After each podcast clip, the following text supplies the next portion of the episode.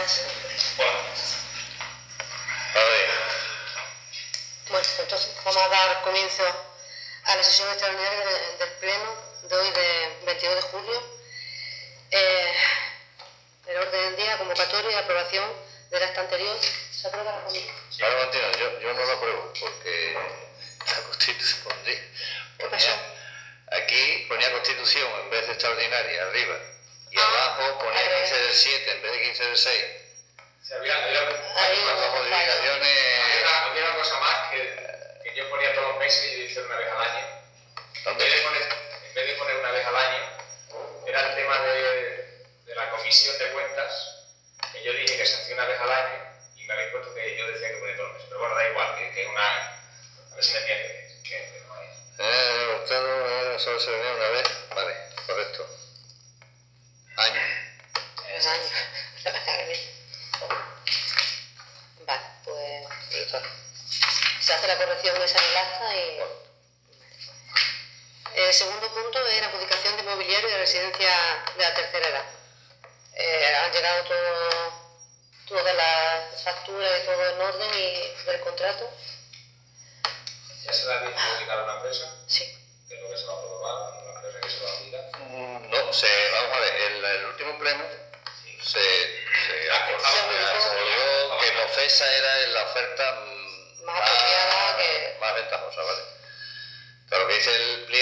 que una vez que el, eh, se acuerda cuál es la oferta más ventajosa, tiene que presentar una serie de documentación como son la solvencia técnica, la solvencia financiera, la garantía, eh, la- que no esté incluso ninguna de las causas de incapacidad ni incompatibilidad, y lo ha presentado todo, está aquí todo, está todo correcto, y ahora ya sería la aplicación definitiva.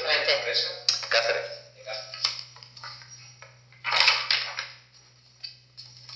¿Se Correcto. aprueba? La adjudicación Sí, sí. Tiene los papeles. Sí, tiene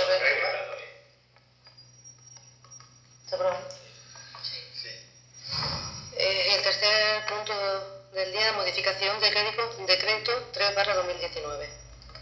Eh, lo habéis recibido lo que es eh, la información. encima. Pepe, ¿te puedes fundar Sí, un hombre. poquito? Vamos a ver, eh, veréis ahí que, que parece como si se repitieran algunas modificaciones que ya hemos acordado en su momento. Veréis que usamos el remanente en su momento para la, para la residencia. Lo que pasa es que lo que dice la ley es que si los pagos empiezan en el año 2019, se tiene que volver a hacer una, una aprobación para 2019 de tal manera que bloquee el superávit. Porque si no, nosotros lo que estaríamos haciendo sería que el superávit de 2016 y 2017 lo estaríamos usando para la residencia, pero como no, se- no ha habido ningún pago en esos dos años, porque empieza la residencia a pagarse en 2019, en teoría podríamos volver a utilizar parte de ese superávit en 2019, lo que sería un fraude de ley. Todo lo que te dice la ley es, muy bien, usted lo ha aprobado, pero si usted no ha pagado en su momento, contémplelo en el superávit del año que lo, que lo vaya a usar, y es lo que hacemos. El mismo acuerdo se tomó en 2018, se toma para 2019. De tal manera que queda bloqueada esa parte del superávit y no puede volver a usar. ¿Vale? Por otra parte, existen, eh, veréis también que pasa lo mismo con los terrenos del cuartel, ¿vale? Y existen dos nuevas que son el mobiliario de la residencia, os acordaréis que usamos el, el dinamiza para el mobiliario. ¿Qué pasa? Que se usó el dinamiza en su momento o se dijo que se iba a hacer, con cargo dinamiza porque en ese momento no existía una ley orgánica que permitiera utilizar el superávit. Ley orgánica que se ha aprobado en marzo de 2019. Al dejarnos usar el superávit para mobiliario de eh, la residencia, liberamos el dinamiza para otras cosas y dejamos el remanente para el mobiliario.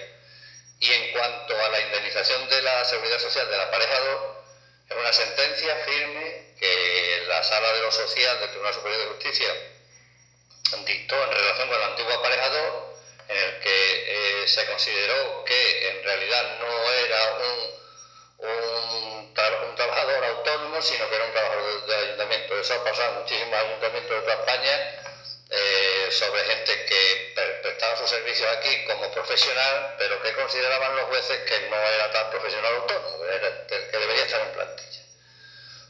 Eso se ha perdido en, bueno, eh, no solamente aquí, ha sido Villa Gonzalo, ha sido Nacho, ha sido Oliva, un montón de pueblos. Entonces, ¿qué dice? Pues que eh, en realidad las cotizaciones que correspondían a ese, a ese trabajador durante todo el periodo que estuvo aquí, desde el año 78 en adelante, para que pudiera conformar la pensión suya, la tiene que pagar el ayuntamiento. Y asciende a 53.462,02. Ese dinero se puede utilizar del remanente del, del superávit de manera excepcional, dice la ley, de manera excepcional cuando se trata de reorganizaciones de plantilla de personal. Es evidente que con una reorganización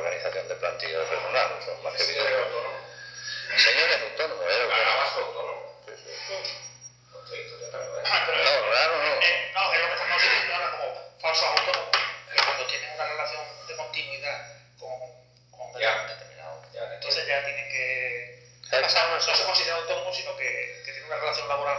Eh, vamos a ver, ahora viene, ahora hemos tenido más suerte, porque ahora el Tribunal Supremo anda diciendo que no, que ya no son falsos autónomos aquellos casos de aparejadores de ayuntamiento que en realidad no se dan las tres circunstancias, que son ajenidad, dependencia y jerarquía.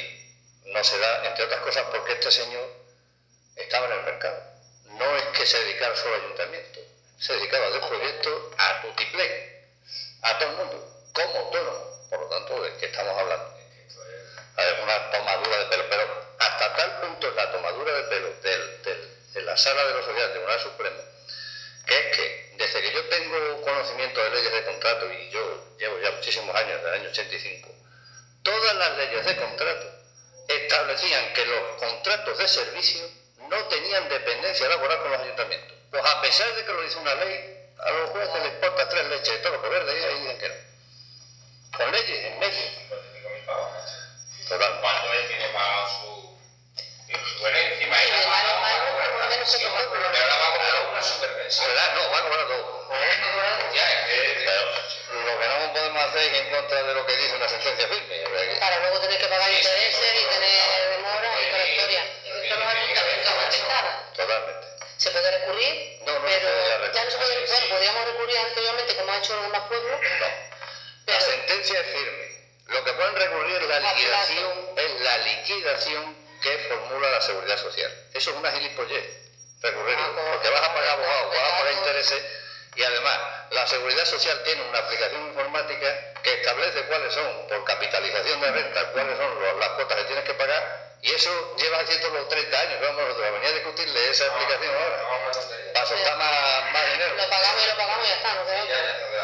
Eso es. Vamos, pues vaya tema, macho. Vale, después veis que existen salarios de empleo social, salarios de empleo experiencia y seguridad social de empleo social y de empleo experiencia que se incluyen porque en la subida del salario mínimo interprofesional no se tuvo en cuenta el año pasado, no tuvo en cuenta porque no lo sabíamos, cuando calculamos los gastos de los trabajadores. ¿Qué pasa? Que como eso subió de 700 y pico euros a 900, pues evidentemente ese desfase lo tenemos que aportar el ayuntamiento, no puede ser de manera porque el trabajador tiene que cobrar su dinero y después municipal de salario que eh, hasta el 31 de diciembre calculamos que serán los costes. Todo eso va con cargo al dinamiza liberado, va con cargo al, remanente- al superávit eh, liberado y va con cargo a transferencias de la partida policial local. ¿Se aprueba? Sí. Y bueno, pues no, ya no queda ningún punto a tratar, se levanta el sesión. Joder, venga. Venga. Venga.